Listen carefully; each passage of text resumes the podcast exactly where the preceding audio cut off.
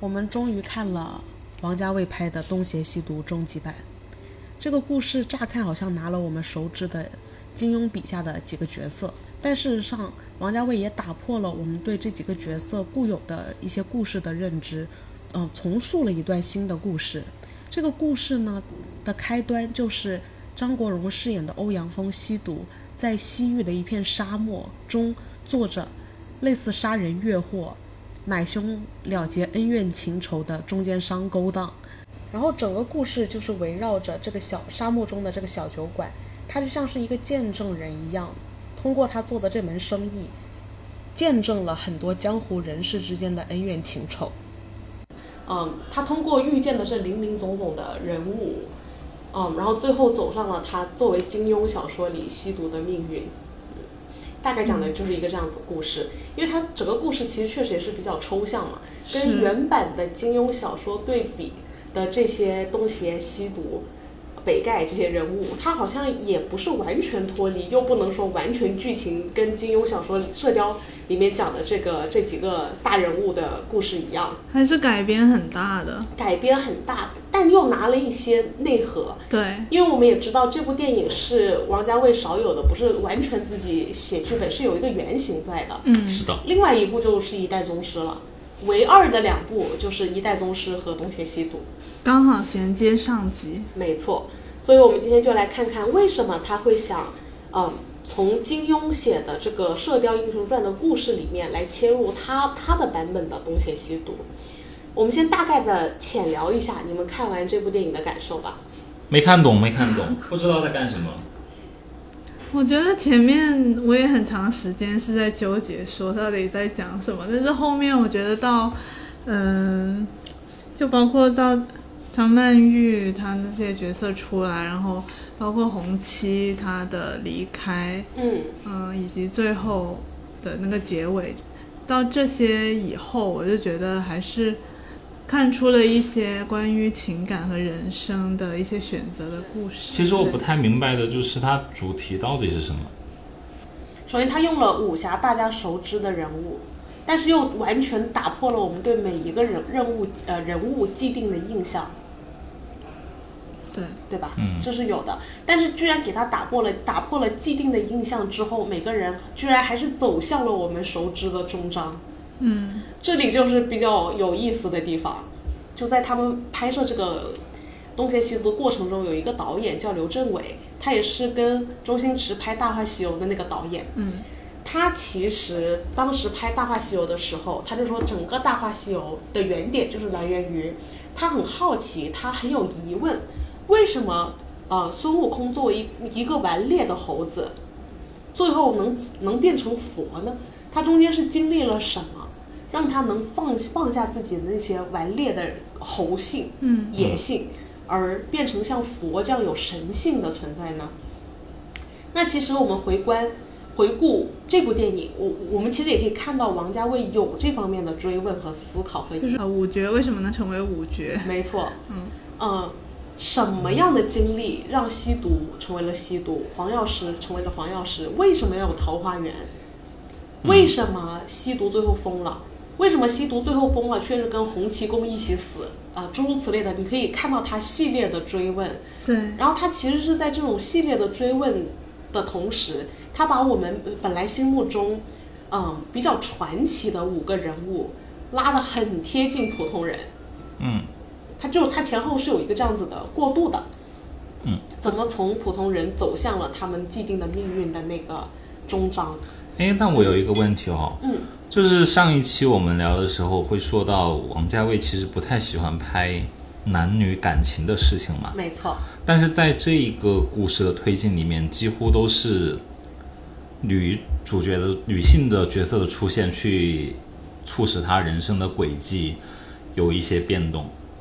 嗯，我觉得女性，她她这里，你觉得这部片讲的是两个人之间的感情吗？不是两个人的对不对嗯感情，我是说他呃很在乎的是男女之间的感情。嗯，就是情感的那一部分，它终究会化成你的一部分，而不是对情感这件事情本身，呃，有多么重要，而是它最后对塑造你这个人会起着影响，对于对于你这个命运人的命运的导向会有产生很大的影响。虽然《摆渡人》也是王王家卫监制的，但是那部片好像被人骂的挺惨的。但我觉得先不管别的，就看《摆渡人》这个观点，每一个人都可以是别人的摆渡人，也可以是自己的摆渡人，或者说每个人也需要一个摆渡人。但是这个摆渡人乍看好像是站在一个很脱俗的位置上，上帝视角一些，就是我来笑看你们的风云。但是不知每一个觉得我在笑看你们风云，我也不过只是风云中的一个部一分员。嗯，对，我自己也是没有办法逃离这个风云的。就他乍看好像看透了人生，站站在那儿帮了很多人做，看别人的选择，看别人的个性带来的后果和这那，但他其实自己也终究没有办法逃脱自己的宿命，或者说他自己的段位也不见得比别人高级多少，或者说他平常百度别人的话，无非就是他自我对话的一个复制。嗯他把是自的我的对话最后粘贴到了他周遭的所有人身上。其实他周遭的所有人都是他自我的对话。其实他在看别人的时候，也是在想自己的、自己身上、自己是的身边的所有问题。真的，其实每个人身上都跟他自己的经历有直接的关联，是，他自己内心的遗憾，对他想要追求的，包括他也会想说，如果是我，我会做什么样的选择？没错。包括慕容嫣的精神分裂，在吸毒本人身上也有多少有几分体现。嗯，这一点其实我觉得这也是为什么这部电电影核心是以吸毒作为主线索，嗯，在推荐整推进整一个剧，就是他乍看是摆渡人，看的是别人的人生，笑看了别人的人生，他其实只是在自述自己的人生，只不过是通过描述别人而说出了自己的故事。对，嗯就是他通过了这一些的故事，一系列的故事，然后推进了他自己的选择。嗯没错就，他最后为什么选择喝下那碗酒？为什没错么选择成为吸毒？是的，对吧？因为一开始我们认知喝下那碗酒的是东邪，嗯，最后我是们发现其实吸毒也还是喝了那也瓶喝酒。了，对，只不过他一定程度上把自己分离成了两个人，一个是摆渡别人的上帝视角的那个中间商，嗯，但其实他全程都有参与到每一次的选择和每一次的功与过，都是他自己的功与过。嗯，我觉得它很像一个观点，就是嗯佛不渡人，人自渡。哎，他其实一直都是在别人的身上去找他自己想要的答案。没错，对，我们看电影的乐趣不有时候也在这儿嘛，就是我们通过别人的一些遇见的情况，我们来反向思考一下我们自己的应对。对，去如换果位是思我考，，我会怎么样？嗯。我会不会也这样，或者说我为什么不会这样？那我觉得这也是为什么看到有些电影的时候，你会去，你会，你可能会哭，可能会大笑，就可能会跟他共情的原因，也是因为你把你入戏了，你把是你自己放在了那里。对，但我觉得有一些嗯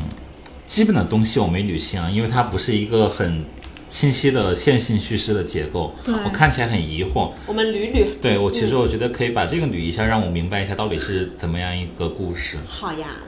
以我们把这部片核心还是以张国荣作为第一男主角来阐述的话，嗯，整个故事的时间线就是他从离开张曼玉那天开始，是第一个春分，第一个惊蛰，嗯，然后在他呃去到了那个客栈期间，他肯定首先会遇见黄药师，因为黄药师身上有任务，每年都得去看看他，好跟张曼玉搭话，好好悲伤的一个黄药师，我觉得是吗？对，很卑微。很很卑微。卑微，对，啊卑微。那 That's 呃， the word 那个黄药师对呃吸毒的拜访，肯定是穿插在了他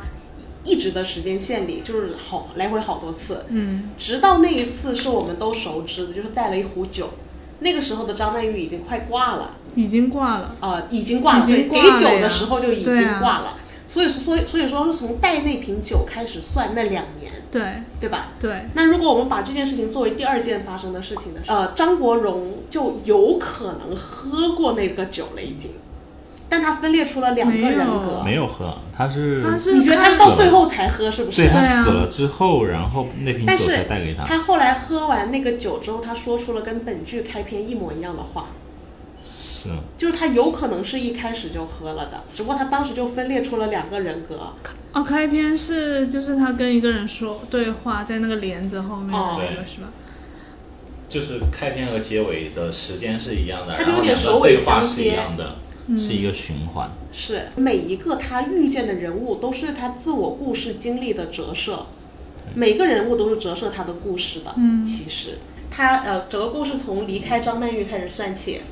然后去到了一个这样的偏远的地方做呃杀人越货的中间商勾当。然后在这个期间遇到的人会有黄药师，就是有梁家辉饰演的黄药师和林青霞饰演的慕容嫣、慕容燕，再到呃杨采妮饰演的一个路人女女孩儿，再到梁朝伟梁朝伟饰演的盲侠，再到张学友饰演的红红七，然后直到他最后收到了那封信，又离开了这一个待了这些年的地方。对，大概它它会有个这样子的时间线，但我们会发现，其实黄药师和慕容嫣这至少是这一对，他你其实不能非常确定的，呃，把它放在谁后面的任何人之前，或者说整一段这个故事，这就是他两年间遇到的这林林总总的人，这一系列的人都是在讲他离开了张曼玉之后，他的一系列的心理状态和出现的各种各样的个性、心里面个人的状况。我觉得每一个人其实都是，呃，欧阳锋内心的挣扎。整个故事我们是可以看到吸毒，就是张国荣饰演的这个吸毒，他是怎么样从一个正常人变成最后的疯子，失心疯了。然后最后他失心疯之后跟洪七公反正一起死了，然后最后杨过帮他们收尸嘛。嗯，所以我们是可以看到一个人怎么样走向疯狂的，就整个吸毒走向疯狂的全过程。也就是说，遇他遇见到的这每一个人，其实都是在暗示他为什么会走向痴狂。对，从这个思路来讲，你就可以知道为什么王家卫要通过金庸笔下的这群经典人物来阐述这一个故事了。他会追问吸毒怎么变疯的，嗯，因为吸毒怎么变疯，在原著里面也是一段比较模糊的经历。嗯，但是到杨过就是神雕的时候，他就已经是个疯子了。对，所以整个故事我觉得就很像刘镇伟在追问猴子怎么样从顽劣的猴子变得有神性，王家卫就选选了一个逆向，嗯怎么样从一方霸主，类似像白度文那样的高手变成一个疯子失心疯，他追问的是吸毒怎么变成吸毒，最后的吸毒的。所以我觉得这里是有一个这样子的呼应的，然后事实上他和刘镇伟也是很好的朋友，嗯，是梦幻联动，嗯，呃，如果从如果这样捋会顺一些吗？可以啊。那我们来看看，呃，这个吸毒怎么样走向癫狂的，嗯，就是深入的捋每一个人物的个性、来分析他，因为你会发现《大话西游》的结构也是这样的，一模一样，就是对，至尊宝也，是一步一步的，哎，没错，怎么样一步一步的产生转变。嗯，然后我们来看他遇见到的第一个人，其实我觉得黄药师是他遇见的第一个人，也是他最后遇见的人。整个故事，他嗯很、他很有可能一开始就喝了那瓶酒，然后他的记忆已经错乱了，嗯更何况那瓶啊酒本来就不是有问题的酒，他本来就已经开始走向错乱了，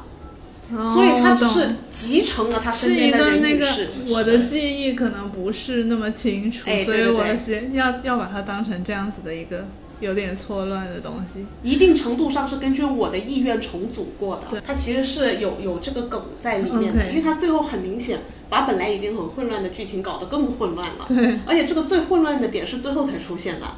嗯，尤其是讲这瓶酒到底有没有问题，是就是让所有人都进入了 confuse。其实我觉得他是刻意做这种 confuse 的，这种 confuse 一度在《盗梦空间》或者说《记忆碎片》里面是有很相似的味道在里面的， 就是他其实很有可能很像是那种弥留之际，趁着我最后一丝意识。没有彻底疯之前，我把我自己最珍贵的那一系列的记记忆折射到了我周边的人身上。嗯，像那个禁闭岛，就我也不确定我在梦的第几层。哎，没嗯错，因为禁闭岛就是小李子演的那个禁闭岛，他就是有点这个味道。嗯，他以谁为是自疯己的？对，到底谁是疯的？我觉得我自己的人生是这样的，但周围的人告诉我的完全不是这样。嗯，但是我又用了所有身边的人作为我的素材。其实我们就把它当做一个自我内心追追寻真相的一个线索就好了。嗯，但是你要想，我们现在站的是吸毒欧阳锋的视角嗯哦。欧阳锋在《神雕侠侣》里可是混乱到把杨过当亲儿子哦。你本来他就很混乱哦，是是很有意思哎，这就是为什么王家卫选的是欧阳锋。对，有点味道就了算没？混乱一点也没关系。没错呀，所以所有人物的故事它都有自我解释的空间。所以我们再来回归到这条整个整个吸毒遇见的人与事，我们来看看，呃，每个人他遇见到的每个人的身上折射了他的哪些方面。比如说，他遇到的第一个黄药师，他在黄药师身上折射了自己的什么？不勇敢，有的还嗯有就是他想要忘掉一些事情，是的，然后他其实是把自己挺颓废的那一面折射到了黄药师的身上，对，所以把他跟另外一个女人的相处不断的置换成他和张曼玉，是的，很清晰吧？其实，然后包括慕容嫣的精神分裂，其实，在欧阳锋身上也有所体现，嗯，主要是用那瓶酒激活的。张曼玉和林呃林青霞他们的脸也在不断的来回替换，对，有时候摸呃不张国荣的是林青霞，有时候摸张国荣的是张曼玉，有时候摸的是黄药师，有时候摸的是吸毒，对不对？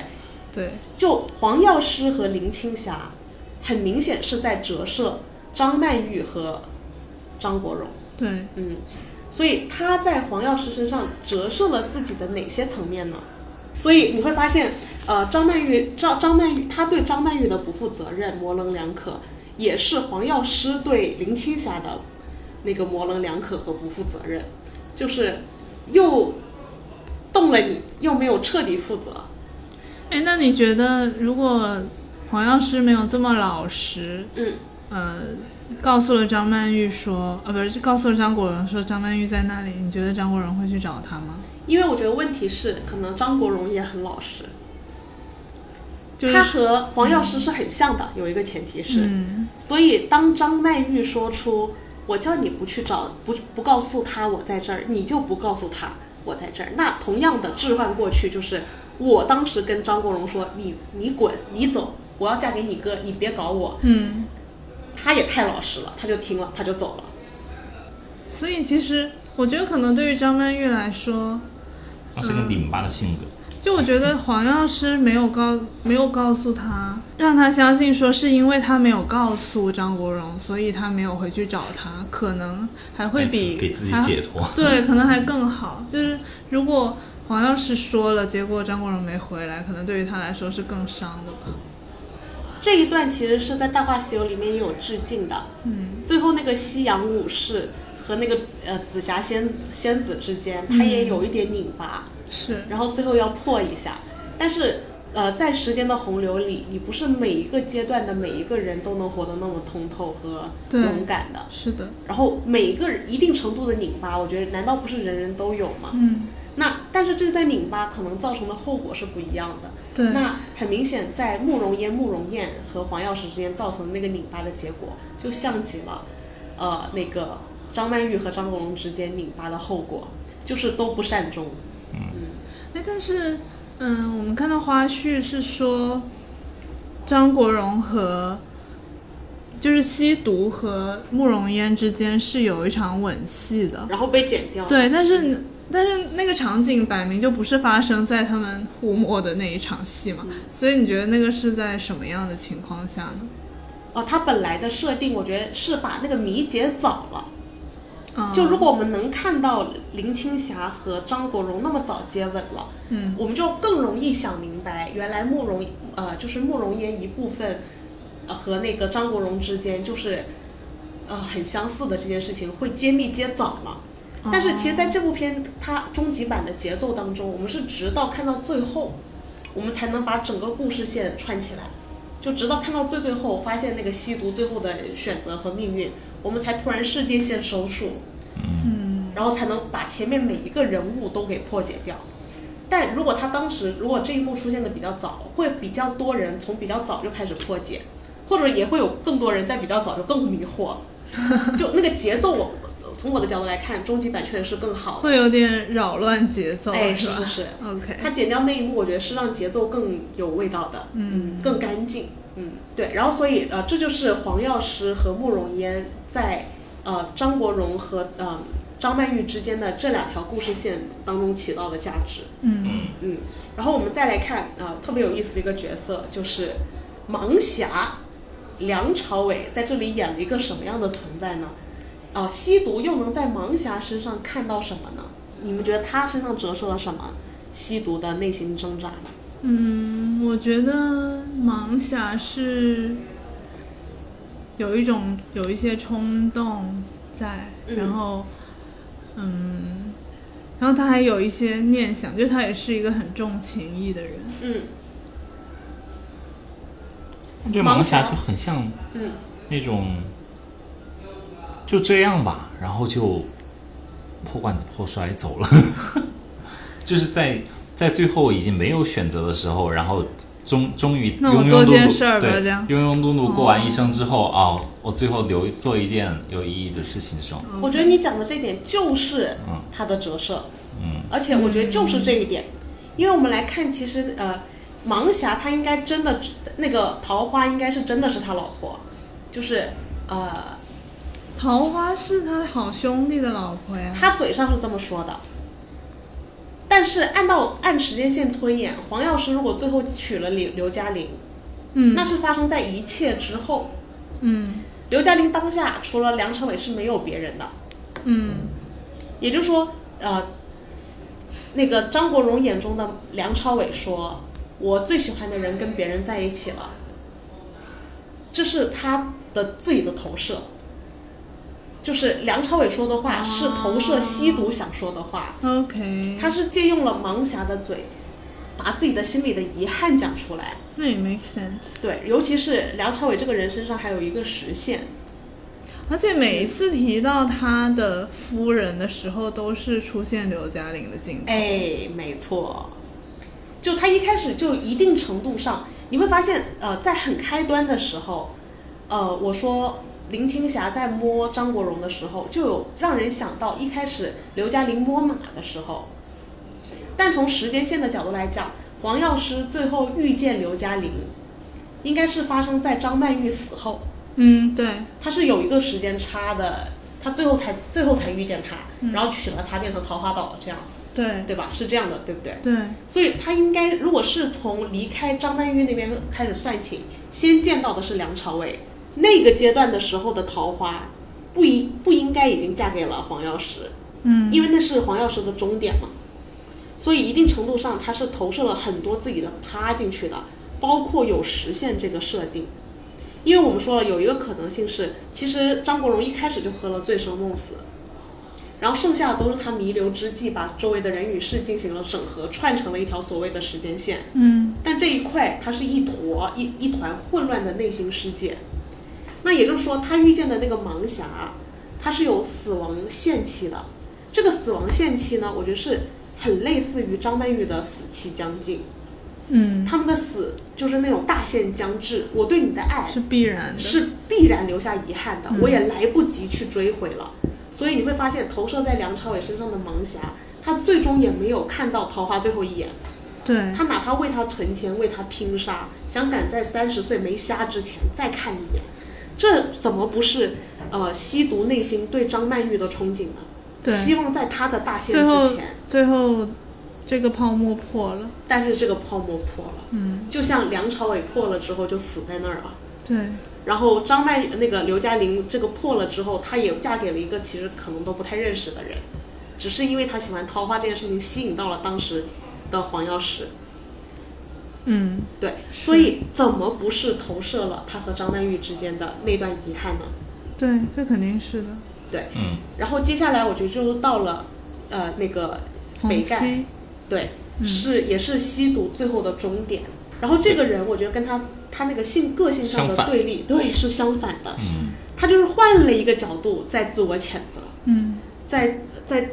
跟我们观众展示他内心的那些挣扎。对。他就是没有办法像同期做了他最想做的事儿，其实都已经说出来了，都已经说出来了，说的明明白白的，嗯对一点都不混乱。谁说不能带女人闯江湖呢？谁说不能这么做的呢？我为什么要那么老实呢？对啊，我为什么不带着他来？我为什么不带着她来呢？我想摸那个女人，想摸那个杨采妮的手，我就摸；我想为她杀人，我就杀。我愿意拿她一颗鸡蛋做一个不公平的买卖，去杀马贼，我就做。我能吃只上要饭，只要我认为是对的就可以。是不是很像一线天？啊对，梦幻联动一下。嗯也就是说，你看红七就是他所有做不到事情的遗憾，所以他最后是死在红七那儿。是红七是他命啊中的相终拥点，而亡相拥而亡，so 浪漫，so 浪漫吗？ 就是有有有要补足自己的遗憾， ，romance，对不对？嗯，就因为他是他最对立的那一面。电影里也有明确的提及，张国荣饰演的吸毒就是非常嫉妒和羡慕，呃，张学友饰演的这个北丐红七，因为他就是学不到他的简单，学不到他的坦荡。所以我们可以发现，原来这部片是在用黄药师和林青霞讲吸毒这个人早期的那些彷徨、挣扎、颓废、自我毁灭、自我斗争，嗯，那些那种那种那个阶段的挣扎，对，遇到了盲侠，他就开始追悔了，开始悔恨了。嗯，我怎么没在最后期限能再勇敢一点呢？我为什么不能再尝试一下呢？其实好像还可以再挣扎一下，我哪怕最后的结局是悲哀的，我也应该挣扎一下。就又跟那个张曼玉最后那段独白对上，没错，对不对？就是我就是在我某天照镜子的时候，我才突然发现我最好的青春、他最竟好然的不在年我身华，边。对我没有跟我最爱的人在一起，是的，然后你就会发现，他遇见的每一个人都代表了他心中的那一层一层的遗憾和痛苦和挣扎，然后最后看到洪七公，是他最后悔的，就崩溃了，就崩溃了，对，所以他最后是死在洪七手里，妙吧？怀你。然后你就会发现，原来这部片的整个叙事结构啊，我觉得真的不是王家卫瞎拍，是非常有阴谋的。这个重制版都做了四五年，不可能是瞎拍了。对，真的是不可能是瞎拍的。嗯而且你会发现在，呃，我觉得有特别美的一些画面，也是从它这种设计里面创造出来的。嗯，比方说，你看最混乱的时期，我觉得就是最开始的时期，就是黄药师和慕容嫣、慕容复那段时期。然后你会发现，一直有打转的鸟笼的光影，对，整个打转的鸟笼的光影的印象，就是一直出现在那一段戏码里。那你觉一得那段个鸟笼是代表什么？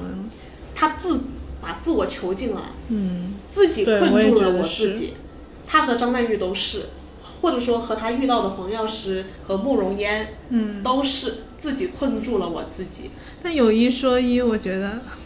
他们有虽然那个光影很漂亮，但有时候感觉离那个鸟笼离得太近，我有点出戏。我想说为什么要贴这么近说话？就感觉都是在跟鸟笼里的鸟 说。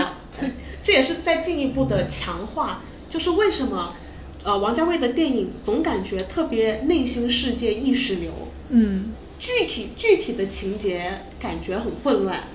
但是你要真讲他对内心的追问和成呃和那个变化的纠结，又很直白，又很直白，嗯，和能引发当代人的共鸣。对，因为我觉得他这种挣扎，好多现代人心中是有这个挣扎过程的，在很多问题上，我觉得有啊，肯定是有，因为不管是古人所谓的古人，还是现在的人，大家都是这样子走过自己的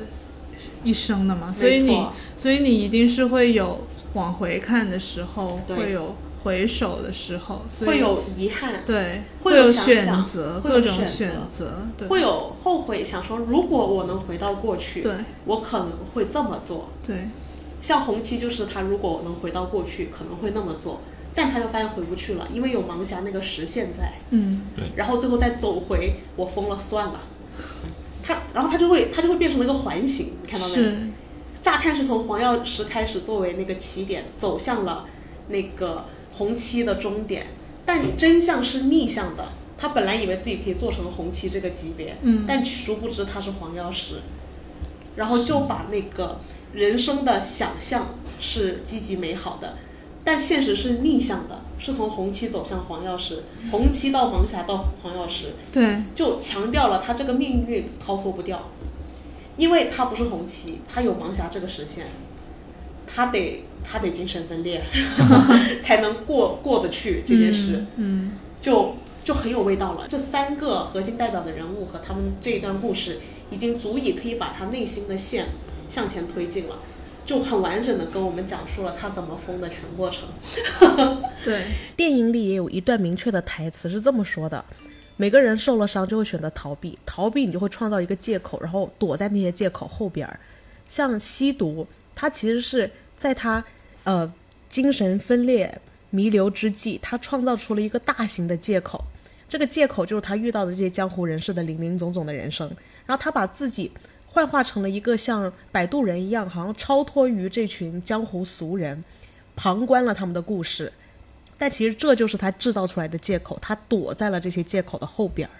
所以你看，这部电影的名字叫《东邪西毒》，中文名，英文名其实叫《Ashes of Time》，就是时间的灰烬。我大胆的翻译一下，我会把它直接翻译成，